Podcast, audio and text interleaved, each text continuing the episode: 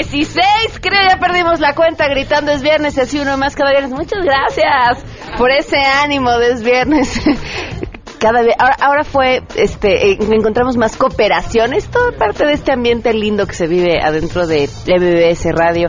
Y, y, bueno, pues así nos acompañan a gritar. Es viernes y además próximamente estaremos invitándolos a ustedes que nos escuchan, pues porque cada viernes tiene que haber uno más en esta cabina gritando con emociones viernes. Es viernes de premios de la semana. Ya están con nosotros Sangre Azteca con los nominados que van desde nuestro favorito Donald Trump hasta Andrés Manuel López Obrador y las plegarias que recibió para liberarlo de políticos corruptos. Puedes decir que esto, Puerto Rico, pero han desequilibrado nuestro presupuesto porque hemos gastado mucho dinero en Puerto Rico y está bien, hemos salvado muchas vidas. Si se pusieran a mirar... Ay, ese Trump. Además, platicaremos con el doctor Darío Rivera sobre el impacto del sismo en las construcciones y las necesidades de las mismas desde lo estructural para resistir futuros desastres naturales. Tenemos buenas noticias y mucho más. Quédense con nosotros. Así arrancamos este viernes a todo terreno.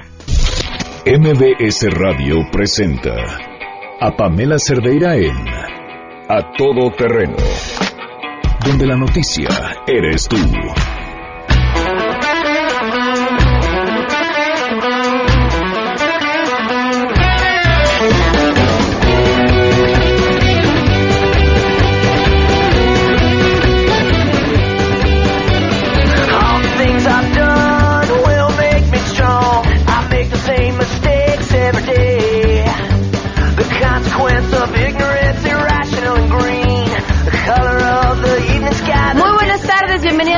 Terreno. Muchísimas gracias por acompañarnos. Así arrancamos este viernes con esta eh, música que es, eh, pues, música para los oídos godines.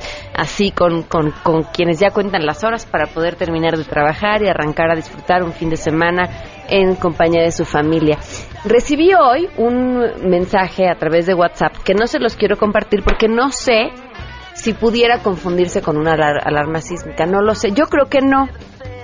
Yo creo que no, pero pero no lo sé y entonces sería un poco irresponsable eh, que lo compartiéramos al aire, eh, porque finalmente es un chiste de alguien que está gritando caguamas en un tono de, de alerta sísmica. Se los cuento sin poderles compartir ese audio. Pues se los puedo, si me mandan un mensaje a través de WhatsApp, se los mando a través de WhatsApp, al 55 33 32 95 85, porque, porque me descubrí me causó gracia. Este, o sea, lo oí y, y, me robó una sonrisa y me di cuenta que, como todos los duelos, cuando uno tiene la capacidad de sonreír con algo que hasta de cierta forma no te, te, trae un, un, recuerdo de un momento difícil que todos hemos pasado, es un síntoma de que está sanando. Y, y bueno, ojalá todos vayamos ya por ese camino. Tenemos pendiente desde el día de ayer Andrés Costes, que ya nos acompaña vía telefónica. Costes, ¿cómo estás? Buenas tardes. Muy bien, Pam, buenas tardes. Cuéntanoslo todo, Costes. Bueno, pues el día de ayer eh, se cumplió un año más de la muerte de Stephen Paul Jobs, mejor conocido por Steve Jobs, y todo el legado que, que, eh, que dejó en este, en este mundo lleno de teléfonos muy parecidos, o si no es que copia. Mm, de, sí, claro. de los iPhone, ya sabemos ahí el, los, la, la, polémica que existe. Y bueno, y les voy a mencionar tres, eh, tres proyectos que hizo Apple que Jobs no hubiese aprobado. O si nos ponemos del lado de Apple en la era después de Jobs, eh, digamos que fueron tres proyectos que Apple rompió paradigmas que había establecido Steve Jobs, porque cabe señalar que decían que como todo genio era un poco un poco testarudo. Y el primero es las phablets. Las phablets, para quien no lo conoce, son este esta mezcla entre teléfono y tablet. Okay. Y eh, Steve Jobs, allá por el año 2010, decía que nadie iba a comprar un teléfono que no pudiera manejar con una sola mano. Uh -huh. Para él, el tamaño ideal de la pantalla era de 3.5 pulgadas, igualito que un iPhone 4, 4S. Y después, eh, eh, Steve Jobs murió en el 2011 y en el 2014 eh, Apple saca el primer teléfono con pantalla de 5.5 pulgadas que Jobs no, no hubiera aprobado del todo. Que es el Plus, ¿no? Exactamente, okay. son los que son los Plus y los que han seguido los que han seguido hasta hasta ahora. Otro otro proyecto que él no apoyaba eran los stylus. Los stylus, no sé si recuerdan por allá de la, de la primera eh, década de los años 2000, eh, estas pequeñas plumas o lápiz ópticos que se utilizaban en diferentes dispositivos móviles. Y allá en el 2007, cuando presentó el iPhone, Jobs se burló de estos eh, teléfonos inteligentes que usaban el stylus y él decía, ¿quién quiere un lápiz? Tienen que sacarlos, guardarlos, se te pierden, es una molestia, eh, nadie quiere tener un lápiz óptico, así que no lo usemos. Y en el 2015, Apple lanzó una ambiciosa tableta llamada eh, iPad Pro, donde lo más curioso y lo que muchos señalaron y recordaban ese discurso que dio Steve Jobs era el, eh, este puntero que le llamaron Pencil. Y bueno, podemos argumentar a su, a su favor que son productos diferentes, pero bueno, Steve Jobs no estaba de acuerdo en eh, utilizar estas plumas en dispositivos móviles. Y por último, el iPad mini. Mm. El iPad mini también era otro proyecto que Jobs no apoyaba, pues decía que las 10 pulgadas del iPad tradicional eran el tamaño perfecto para crear buenas aplicaciones en tabletas. Y mencionaba o criticaba la competencia y decía, ellos tendrán que sacar tabletas de 10 pulgadas el próximo, el próximo año, eh, pronosticó Jobs en, en aquel entonces.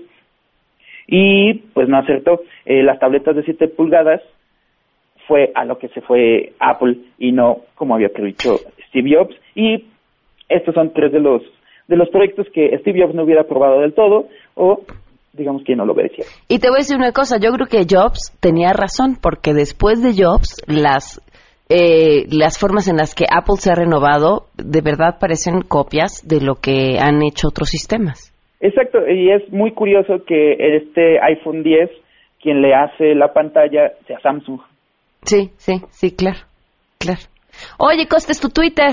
Muy bien, Pam, pues mi Twitter, arroba el Costes, Muchísimas gracias, Costes. Que tengas un gran fin de semana. Igualmente. Hasta, hasta luego. Oigan, y dentro también de la información que, que hay que compartir el, día de hoy tiene que ver con el Nobel de Literatura, bueno, que se entregó el día de ayer. Adán Serret, gracias por acompañarnos. Buenas tardes. Hola, buenas tardes, Pamela. ¿Cómo estás? Muy bien, muchas gracias. Cuéntanos. Oye, pues sí, fíjate que eh, la verdad es que cada que se, eh, se va a dar el Premio Nobel de Literatura, es inevitable sacar las conjeturas de quiénes van a ser los, los premiados. Eh, el año pasado todos nos quedamos con la boca abierta, yo contento de que se lo hayan dado a Bob Dylan, una, una persona que yo admiro muchísimo como músico y como escritor, y este año pues sonaban muchísimos nombres de grandes escritores, otros desconocidos de, un africano y otro de Corea del Sur y yo pensé que se los iban a dar a alguno de estos que, que no me sonaban para nada y no se lo dan a un escritor de nombre japonés que se llama Kazuo, eh, Kazuo Ishiguro de ascendencia japonesa y eh, resultó una sorpresa porque era un escritor eh, que había que tiene extraordinarias novelas, sin embargo que para la crítica, digamos, exquisita de la literatura, no se había tomado en serio y ahora creo que lo van a hacer. Y creo que no se lo habían tomado en serio por dos puntos importantes. Quizás el primero es que Kazuo Ishiguro, eh, que escribe en inglés, pues es un escritor británico, eh, ha escrito solo siete novelas digo solo siete para mm, ganarse el Nobel, y un libro de relatos. Eh, quizás en general les pedimos a los escritores, no sé, si pensamos en Mario Vargas Llosa, si pensamos eh, en, los escritores en general que se ganan el premio Nobel, tienen al menos 20 libros, ¿no? Eh, eh Caso y seguro tiene menos. Y también yo creo que una de las cosas por las que la crítica no lo ha tomado en serio es el propio éxito.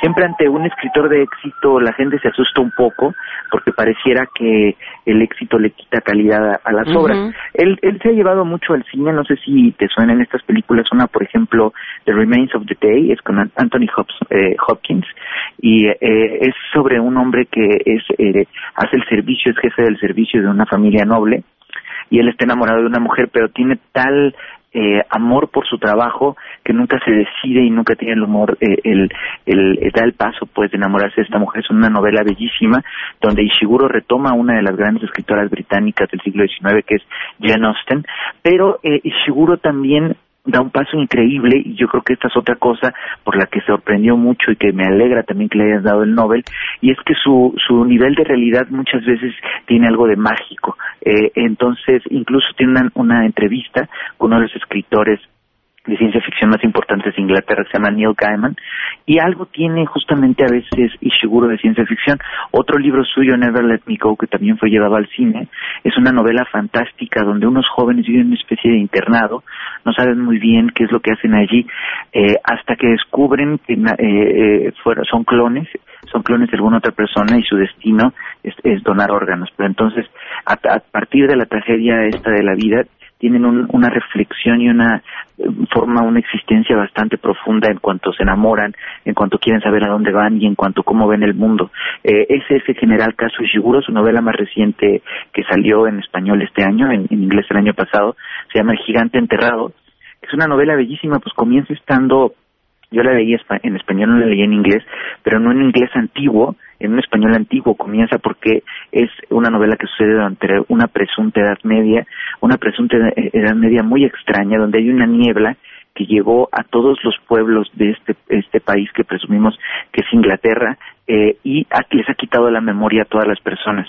Entonces una pareja de jóvenes ya, de una pareja, perdón, de dos personas que ya son muy viejas para la edad, para la época por ahí de 60 a 55 años, eh, va en busca de su hijo que no saben bien a bien cuándo lo perdieron, pero sí tienen por ahí el recuerdo viejo de que eh, lo perdieron y en algún momento nos enteramos que la bruma, eh, esta niebla que está por todo el Reino Unido, no es nada más que la respiración de un dragón. Entonces ese es, digamos, caso y seguro me parece excelente y genial que se lo hayan dado porque es un autor eh, muy fino, muy exquisito, pertenece incluso a algo que la revista Granta llamó el Dream Team, eh, que, que, donde están otros espectaculares autores como Ian McEwan, como Martin Amis, como Julian Barnes, que son así, digamos, lo más exquisito de lo exquisito. Sin embargo, seguro dentro de esta familia es mucho más accesible, ¿no? No solo porque se han hecho películas de sus libros, sino porque están mucho más cercanas no solo a los jóvenes, sino a, a los lectores que les gusta leer no solo libros muy bien escritos, sino grandes historias. Entonces, bueno, creo que es un, un gran premio a este escritor.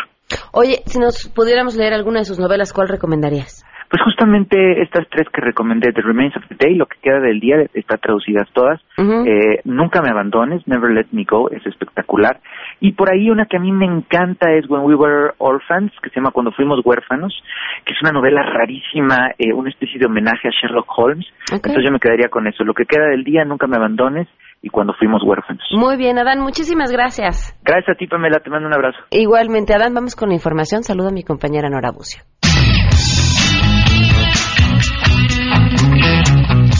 Pamela, te saludo con gusto y te comento que el Coordinador Nacional de Protección Civil, Luis Felipe Puente, dio por concluidos los trabajos del Comité Nacional de Emergencia que sesionó de manera permanente desde el sismo del pasado 19 de septiembre. Dicho comité se encargó de monitorear la situación de los estados afectados por el sismo y coordinar la entrega de apoyos a las zonas afectadas a fin de que llegaran de manera oportuna los damnificados y respaldar en caso necesario a los gobiernos estatales y municipales. A pesar de que el Comité Nacional de Emergencia deja de sesionar de manera permanente, la Secretaría de Gobernación mantiene los trabajos de atención a la población afectada. Pamela, la información.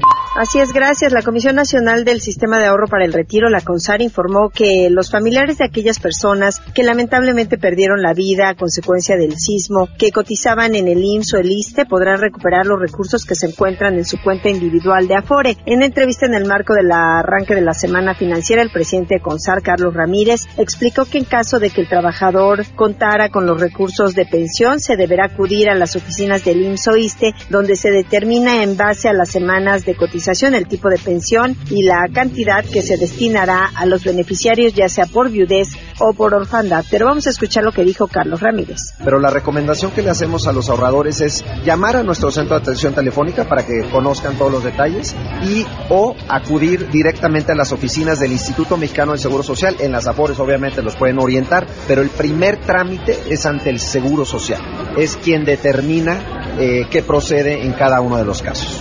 Es importante señalar que los recursos son 100% heredables, le pertenecen a, a la familia y por tanto son recuperables. Sí hay que seguir un procedimiento para la recuperación de los mismos y no es la AFORE la primera ventanilla, pero naturalmente las AFORES lo pueden orientar. El presidente de CONSAL precisó que de acuerdo con la ley del IMSS y del ISTE los recursos son 100% heredables y le pertenecen a la familia, en este caso a los beneficiarios directos que puedan ser el esposo, esposa, así como los hijos menores de 18 años. Para MBS Noticias, Citlali Sáenz.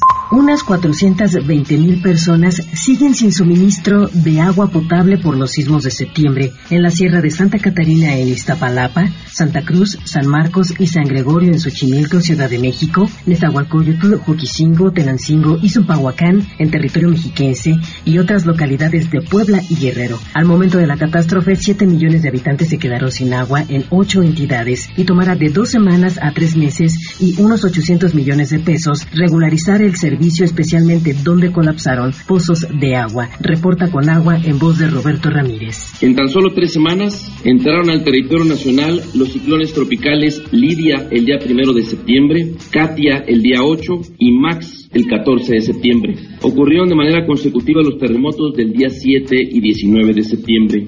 Estos fenómenos en conjunto han afectado a más de 7 millones de mexicanas y mexicanos en el suministro de agua potable para desplegar las acciones de rehabilitación de las 869 obras hidráulicas que se vieron afectadas. Al día de hoy se han restablecido los servicios de agua potable en un 94% de las zonas afectadas. Informó Rocío Méndez.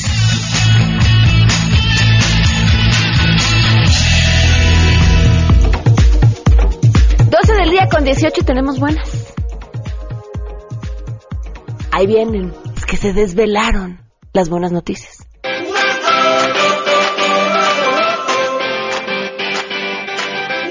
Marcela Díez nos acompaña vía telefónica, directora general del Festival Internacional Cervantino. ¿Cómo estás, Marcela? Bienvenida, gracias por acompañarnos. Buenos días, Pamela. Pues ya eh, en, plena efervescencia para dar inicio el próximo lunes con el Festival Cervantino, con la inauguración de los franceses en la noche, el grupo Dionisios en la Lóndiga, los franceses, nuestro país invitado.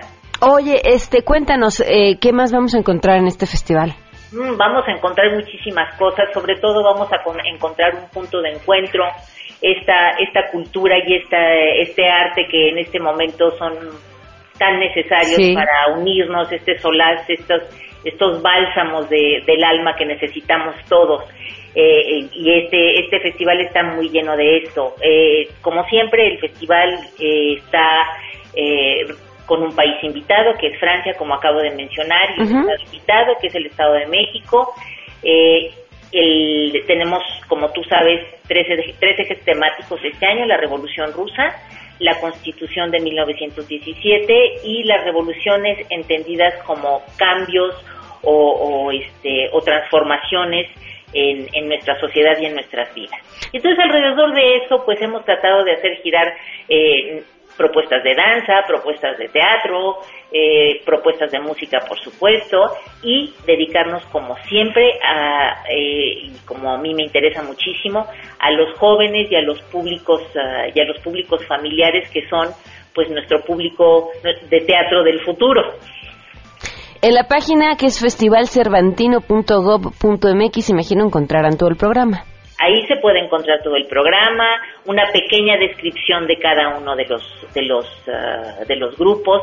Vas a ver que es una página muy amable porque puedes preguntar por día, puedes preguntar por disciplina, puedes preguntar por este por uh, por, por foro. Es realmente una página, estamos muy contentos con, con la página que, que, logramos hacer este año porque es una página de uso muy, muy, muy amable. Para, yo sí recomiendo que todo aquel que tiene la intención de ir a la ciudad de Guanajuato entre a la página y más o menos se dé una idea de lo que quiere hacer, porque hay tanta oferta que a veces llegas y pues es mejor saber directamente a dónde vas. Claro. Hay que planear un poquito. Marcela, pues nos estaremos viendo pronto en el Festival Cervantino. Muchísimas gracias por habernos acompañado esta tarde. Así lo espero, Pamela. Muchas gracias a ti. Hasta luego. Vamos a una pausa y volvemos a todo terreno. Más adelante, a todo terreno. Ahora que todos tenemos esta onda por estar viendo si el edificio está bien o no, viendo grietas en las que nunca nos habíamos fijado, ¿qué hay que saber en realidad sobre las estructuras, sobre las condiciones de los lugares en los que estamos y su resistencia, ya no solo para lo que nos pasó, sino para lo que nos va a seguir pasando? De eso platicaremos al regreso. Si te perdiste el programa A Todo Terreno con Pamela Cerdeira, lo puedes escuchar descargando nuestro podcast en www.noticiasmbs.com. Pamela Cerdeira regresa con más en A Todo Terreno, donde la noticia eres tú. Marca el 5166125.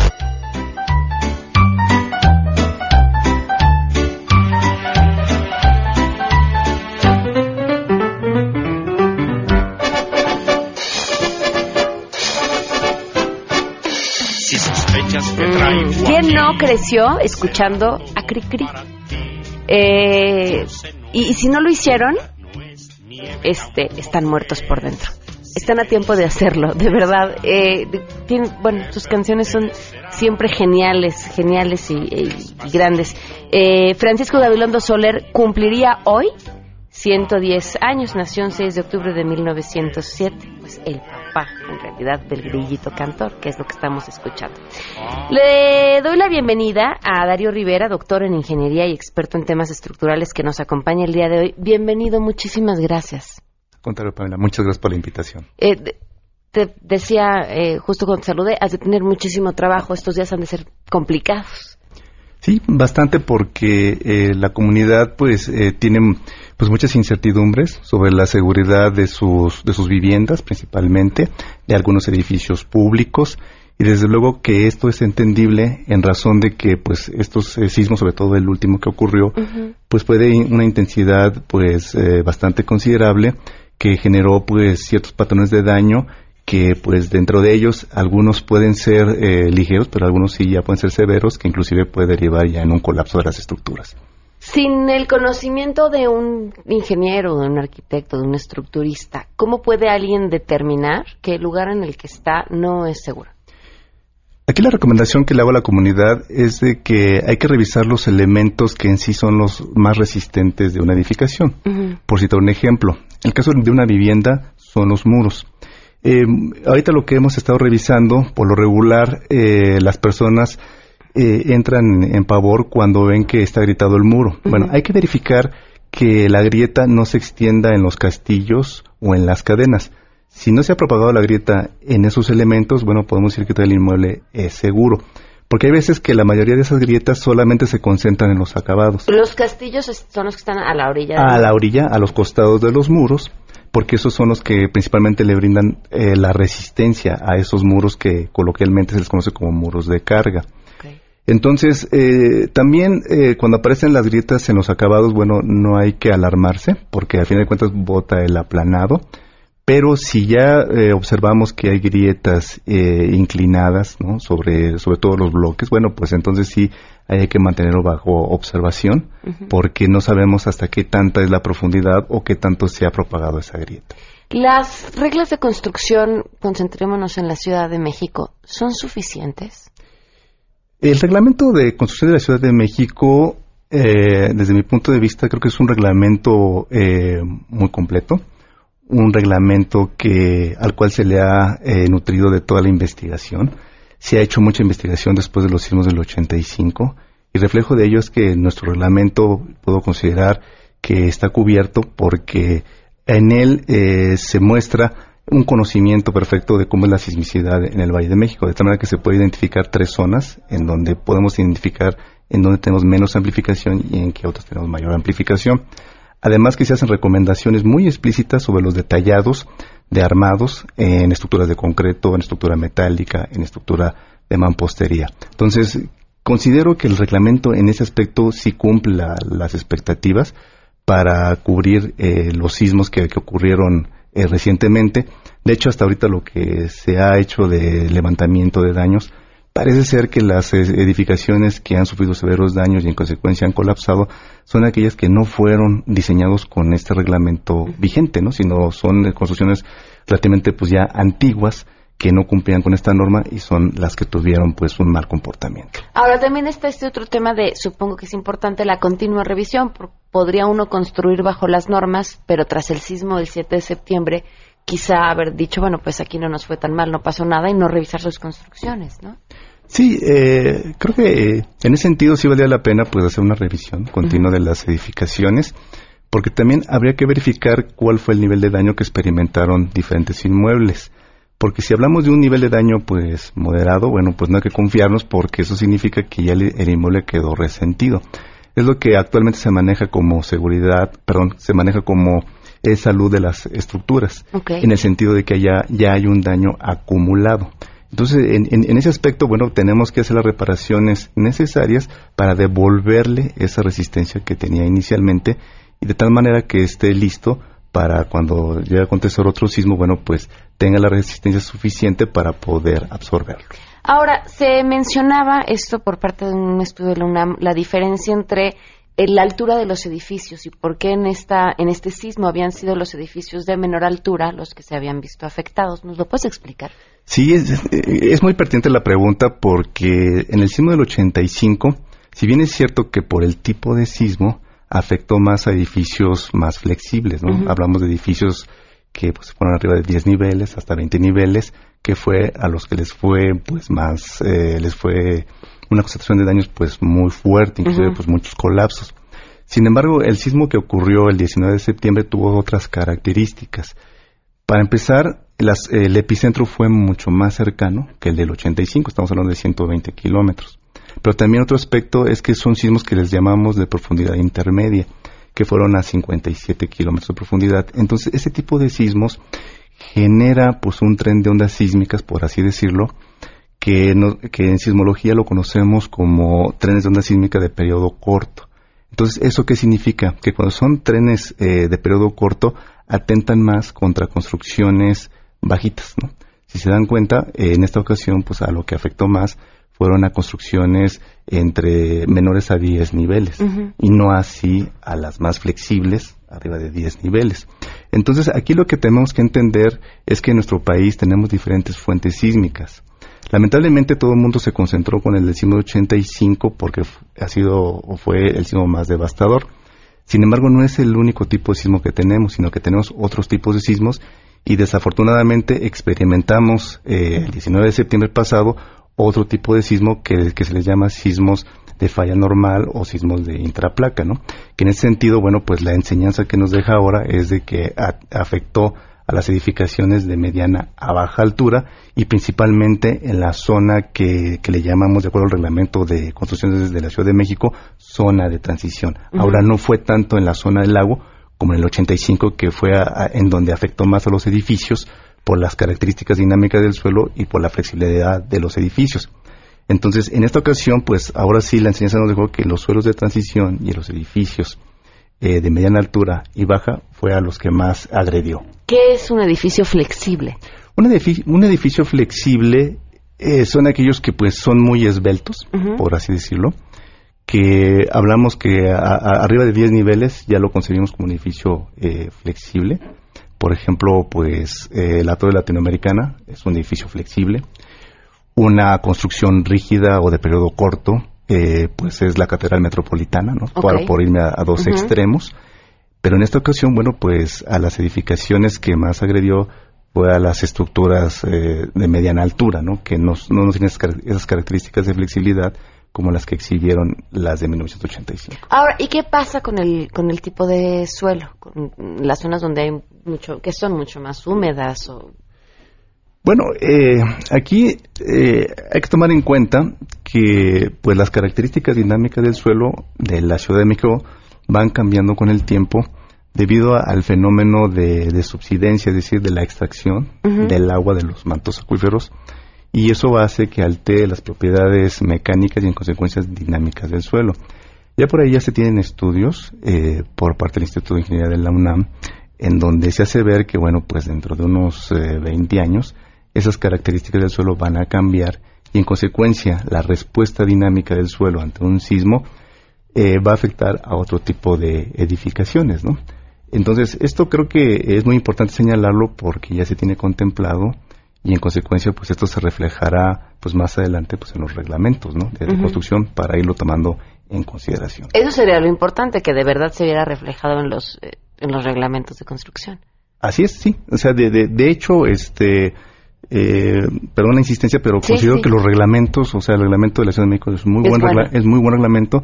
Sin embargo, creo que aquí el detalle nada más sería pues analizar y reflexionar sobre los mecanismos de la adecuada aplicación del reglamento. ¿Cuántos tipos de sismos tenemos? Porque en la escuela nos habían enseñado que eran dos y todos además automáticamente aseguramos saber de cuál es en el momento en el que está temblando, pero por lo que me explicas, bueno, pues la variedad es mayor. Así es, sí, podríamos hablar de diferentes eh, mecanismos de generación de sismos, por así decirlo. en ingeniería sísmica se le llaman fuentes sísmicas. Entonces, en el país, bueno, pues eh, está estructurado como si fuera un rompecabezas, ¿no? A lo que le llamamos, pues, placas tectónicas y bueno, esas se delimitan a su vez por áreas que le llamamos áreas sismogenéticas, ¿no? que son generadoras de terremotos. Algunas de esas eh, áreas sismogenéticas son más agresivas que otras. En este momento, lo que agrede más a la zona centro del país son lo que conocemos eh, sismos de subducción, como el que ocurrió en 1985, que se genera frente a las costas de Guerrero y de Michoacán. Pero tenemos otros sismos que se detonan, por así decirlo, tierra adentro, ¿no? como el que ocurrió en los límites de Puebla y Morelos, que son los que llamamos sismos eh, de intraplaca. ¿no?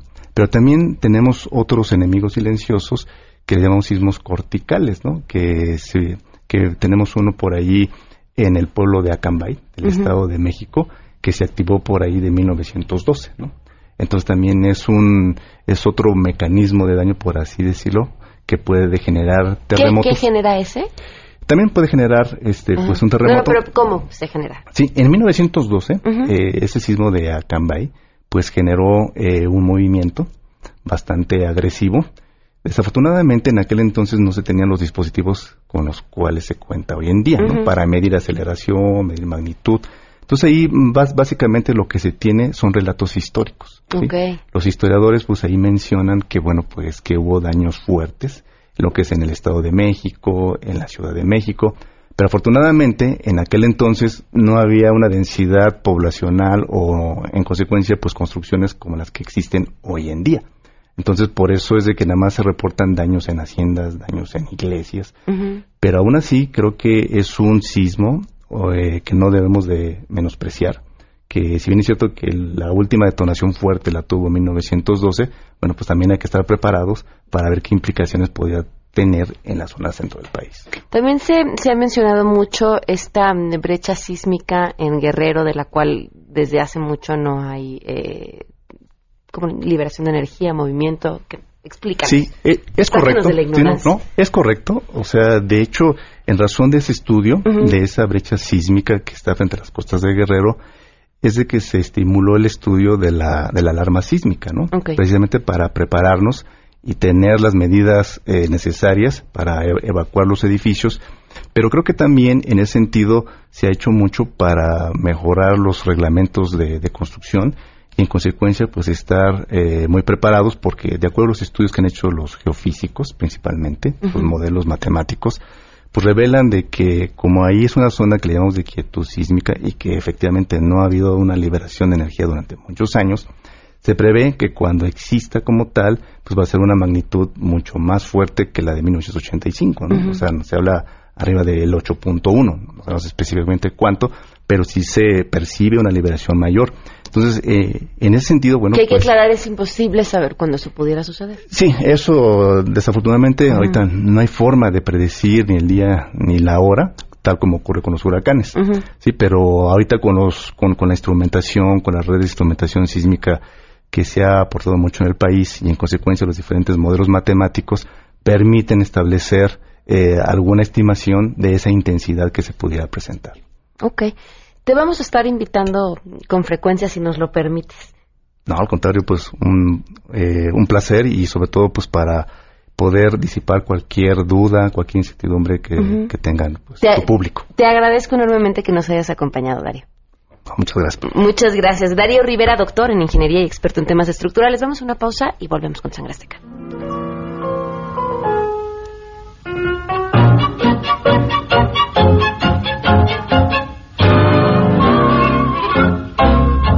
Al fondo del barril desvencijado que alumbra un rayo de sol. La araña en sus hilos baila tango con los acordes del bandoneón Don Gato imita el instrumento, estirando un farolito de papel y su cola menea con sentimiento, llevando el ritmo del baile aquel. Che, araña, baila con maña, hay que contar. Pamela Cerdeira es a todo terreno. Síguenos en Twitter, arroba Pam Cerdeira. Regresamos. Pamela Cerdeira está de regreso en A Todo Terreno. Únete a nuestra comunidad en facebook.com, diagonal Pam Cerdeira. Continuamos. Ladies and gentlemen, señoras y señores, ha llegado el momento de presentar con orgullo el galardón a lo más selecto de la semana. Los premios de la semana en A Todo Terreno. escucharon Sangre Azteca, ya está aquí, listos. Pues arranquemos porque el tiempo es corto.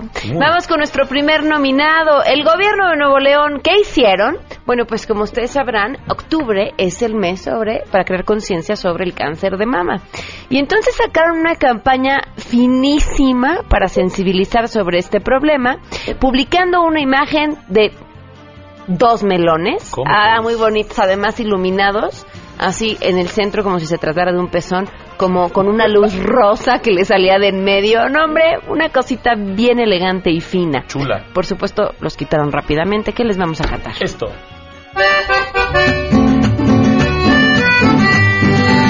Con melón, con melón, con melón, con melón. Haz campaña, mi artista. Ay, chispa, uso un melón para ilustrar que de cáncer que debes cuidar.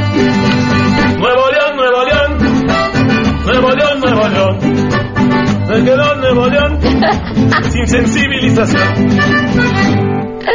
Qué bonito, sangre azteca.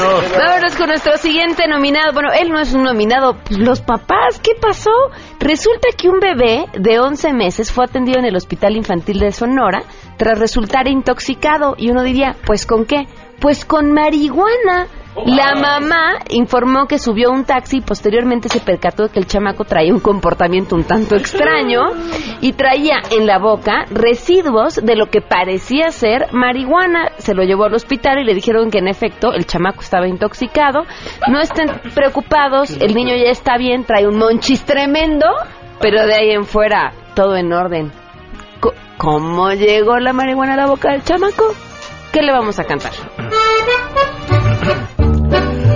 La mota poder probar, quisiera y sentir el éxtasis, oh sí. A temprana edad dicen que es buena, pero tan pequeñín voy a ingerir. Tan pequeño soy y adicto sé sin un toque ya no siento la lucín.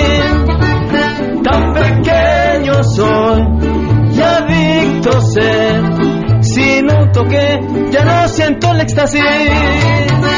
¡Ay, qué tierno! Gracias, Sangre Azteca. Vámonos con nuestros siguientes nominados. Oigan, en esta ciudad en la que no pasa nada, en la que la delincuencia es un acto de imaginación de la ciudadanía, pues resulta que de percepción durante los primeros siete meses del presente año ha habido un aumento en los reportes de robo en las 14 de las 16 delegaciones en comparación con el mismo periodo del año pasado. Miguel Hidalgo y Azcapotzalco, las delegaciones con mayor incidencia delictiva. En Miguel oh. Hidalgo, de 445 denuncias en el 2016 a 1096 en el año. Mientras en Escapozalco de 449 a 892. Ojo, ¿eh? O sea, estos aumentos, por ejemplo, Álvaro Obregón tuvo un aumento del 77%, tomando en cuenta que no se denuncia. Híjole. O sea, ¿cómo andarán las cifras reales? Está, cañón, cañón. Canten antes de que nos roben la canción, Sangre Azteca. Oye, me asaltaron el otro día y no me dieron ni razones. Y fui a parar a la enfermería, dejaronme hasta sin calzones. Oye, va subiendo la delincuencia. Va subiendo la delincuencia. Esta ciudad ya no es segura. Esta ciudad ya no es segura. Y va a actuar la policía. Con lo que contamina. La delincuencia contamina. ¡Ay, qué bonito sangre azteca! Cuando creen que tenemos a los peores políticos del mundo, sobre todo cómo se han comportado después de los desastres naturales, piensen que podríamos estar peor. Podríamos tener a Trump y su nula, nula, nula sensibilidad. ¿Lo vieron? En Sí. Puerto Rico, aventando toallas eh, Sí. de papel servitoallas, ¿no? Servitoallas, Servitoallas a, a los damnificados, aventándoles servi para que se sequen. Le faltó decir nada más. Este, esto es otra de las cosas que dijo, escúchenlo. Puedes decir que esto Puerto Rico, pero han desequilibrado nuestro presupuesto, porque hemos gastado mucho dinero en Puerto Rico y está bien, hemos salvado muchas vidas. Si se pusieran a mirar, um, cada muerte es un horror. Pero si miraran a una catástrofe real como Katrina, y ustedes eh, pensaran en los miles y miles y miles de personas que murieron, y entonces ustedes ven lo que pasó aquí con una tormenta que fue completamente abruma- ab- abrumadora. Nadie ha visto algo así como antes. Y ahora, eh, ¿cuál es su conteo de, de muertos hasta el momento? ¿17? Mm, 16 personas confirmadas, 16 personas contra eh, los miles. Pueden estar ustedes muy orgullosos de toda su gente, toda su gente trabajando. eh, Ya, ya, ya. Callemos a Trump, vamos a escuchar a Sangre Azteca. Te miré llegar muy acá. Me dije, hijo de mi vida, hasta que nos vino a ayudar. Ay, ajá, y ahora resulta que ni más.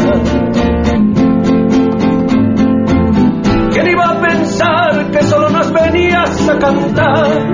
¿Quién, quién? Tú no ayudas, solo estás para fregar,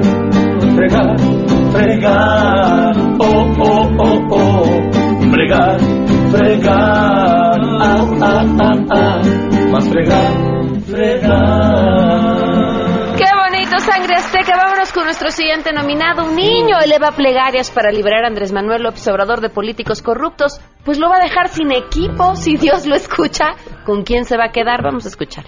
Fuerzas como las del águila, como las de los búfalos, Señor, porque seas guardándole en el hueco de tu mano, Señor, que Él puede estar bajo tu abrigo, bajo tus alas, bajo tu sombra, porque dice en tu palabra que el que habita bajo el abrigo del Altísimo morará bajo la sombra del Omnipotente, Señor. Así te pedimos que seas guardándolo, Señor, de todo cuerpo político corrupto, vengativo, asesino, Señor, que lo guardes en tu preciosa mano, Señor. Oh Dios, a nosotros no nos es permitido. ¡Viene sangre azteca!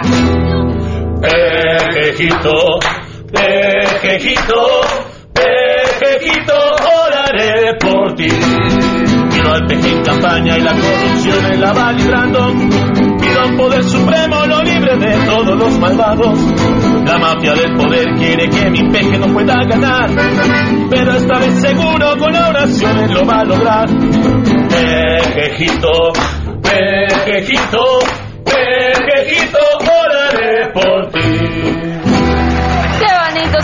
Azteca! Vámonos con nuestro siguiente nominado. Cinismo, cinismo nivel Borge. ¿Qué hizo el exgobernador de Quintana Roo? Bueno, pues dice que levantará su huelga de hambre, esto en Panamá, si le permiten ingerir alimentos distintos a los que está recibiendo en la prisión. El alimento debe ser de acuerdo a un plan nutricional que llevaba en México. Órale, carnal, Háganme qué el favor. ¿Qué le vamos a cantar? Esto.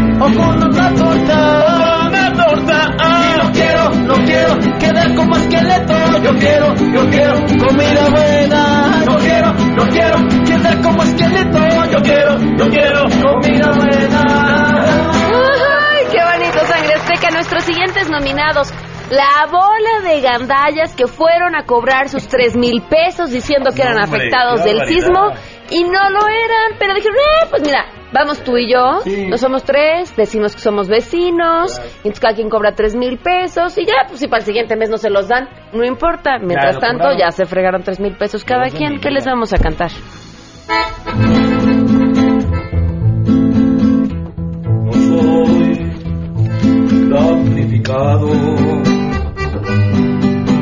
Pero si beneficiario.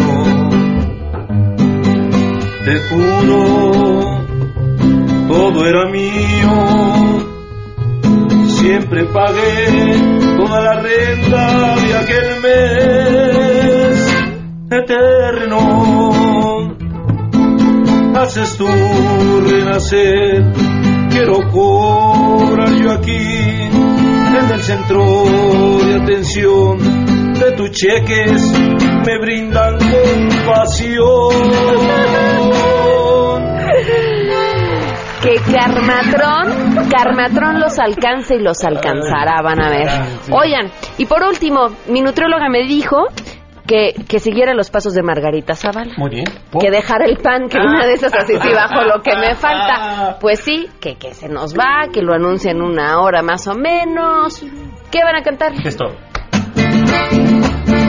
sola y de pie, mujer sensual, quiero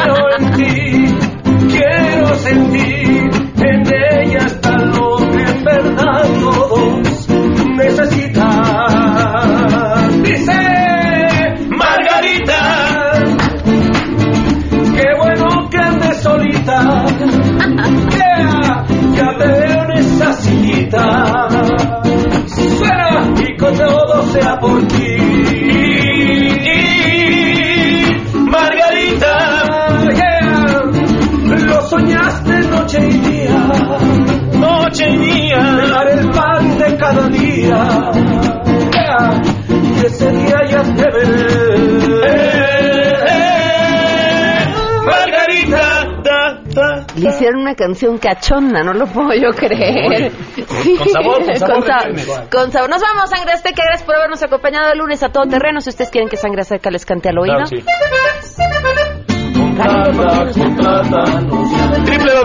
www.sangreazteca.mx. Adiós, Pam. Adiós. MBS Radio presentó a Pamela Cerdeira en A Todo Terreno. Te esperamos en la siguiente emisión, A Todo Terreno, donde la noticia eres tú. MBS Radio, en entretenimiento, estamos contigo.